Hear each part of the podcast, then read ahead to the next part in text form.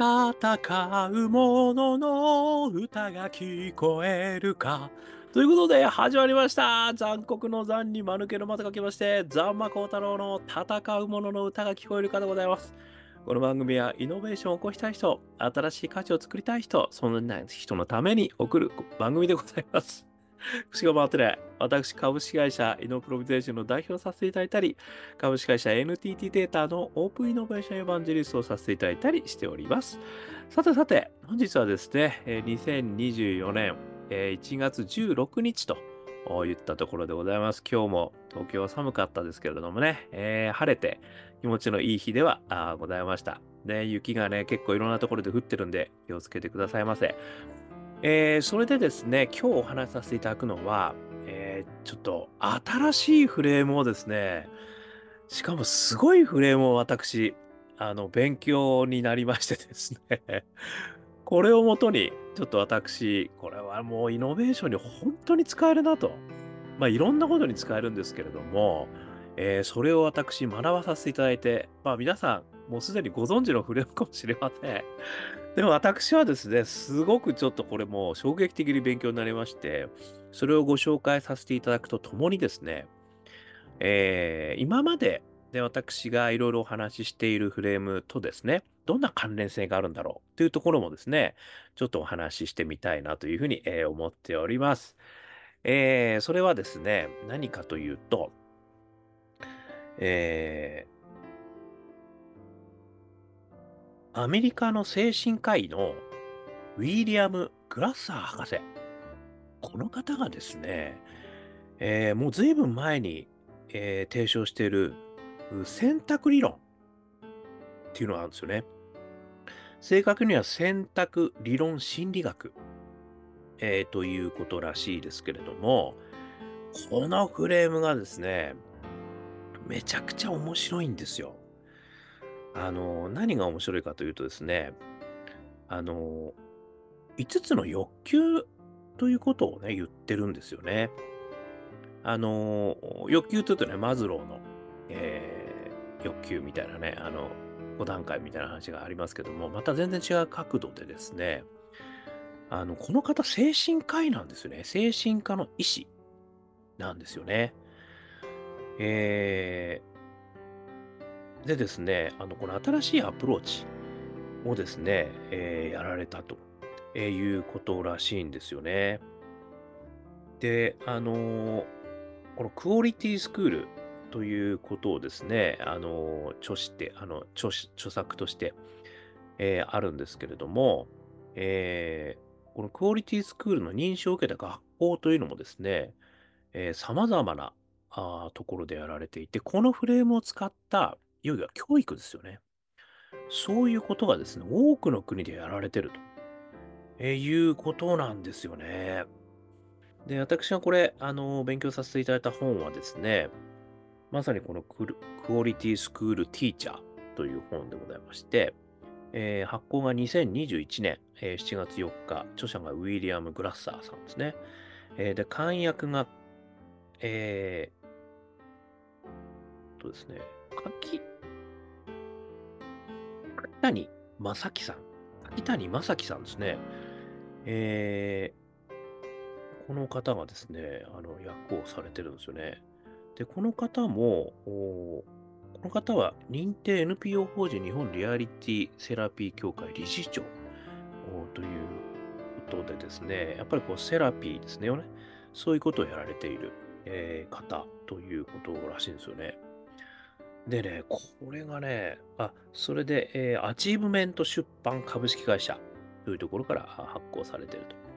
この本をちょっと読ませていただいて、もう目から鱗が落ちまくっちゃってですね、あの、大変なことになりました。鱗だらけ。もうということで、早速ですね、ちょっと引用させていただいて、そして私なりの解釈感想。で、私なりの解釈感想ですのでね、皆さん、あの、本を読んでください。ね、ありますから、本の方がちゃんとね。えー、ちょっとお話したいと思います。ここからはですね、ちょっと引用、ね、こういうこと、あの、引用文としてあるんですよ。選択理論は、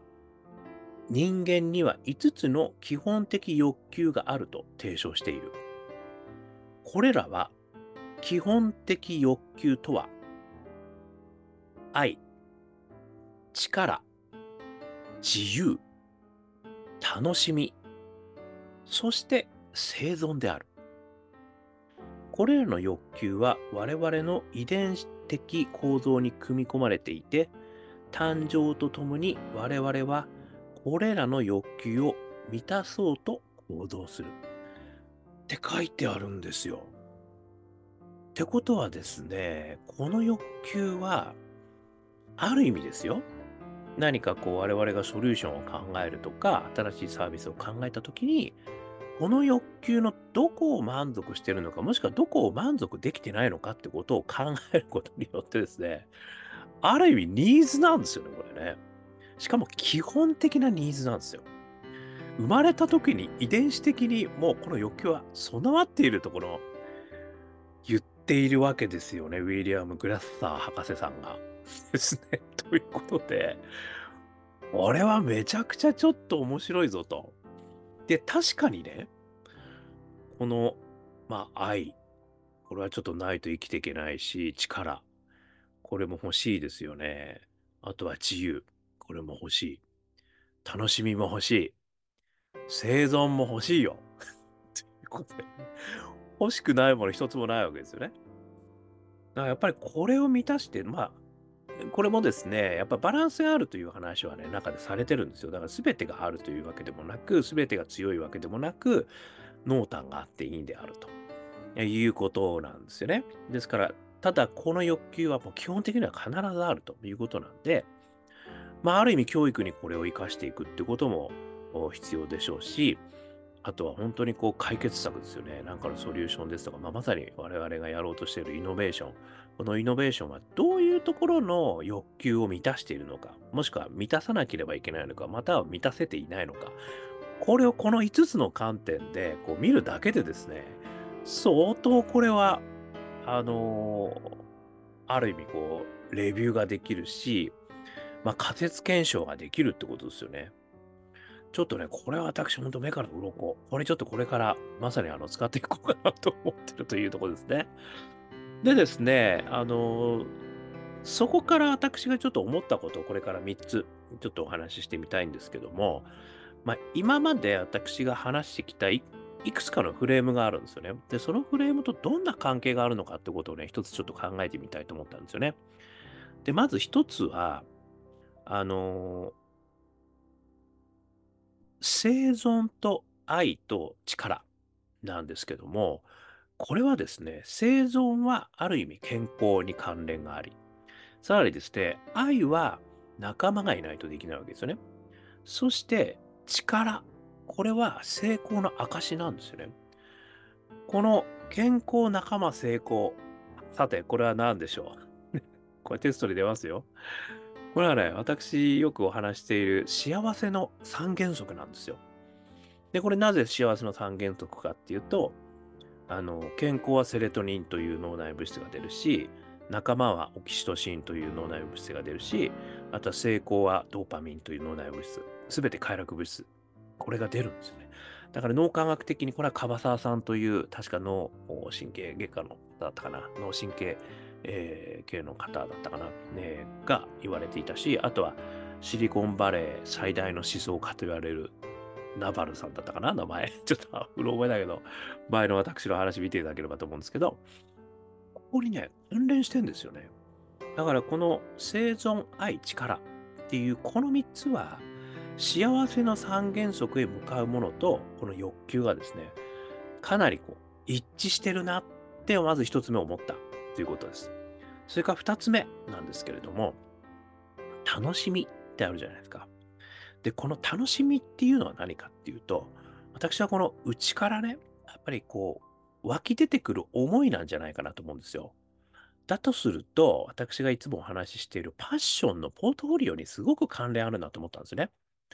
で、このパッションのポートフォリオっていうのは、まあ、自分が内からね、こう、湧き上がるあの思いを抑えきれないものっていうのは、ポートフォリオで示せるよっていう話を私よくしてるんですけど、これは、えー、縦軸に、えー、ポジティブとネガティブ、横軸にオープンとクローズ。これを取ることによって、左上が大好きパッション、右上が、えー、リタパッション、そしてそこから下に行って、えー、個性派パッション、さらに左に行くと成長パッションというふうに言ってるんですけど、この4つともね、要はあの自分が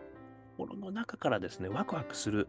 あのことなんですよ。だとすると、この4つはですね、おそらくこの楽しみというところにものすごく関連性があるなというふうに思ったんですよね。そして3つ目なんですけれども、自由ですね。この自由っていうのは、あの、なかなかね、あの自分一人だと実現できないものですよね。自分の心の自由をね、話してはいないって、昨日、そんな話をしたような気がするんですけどね。心の自由を、あの、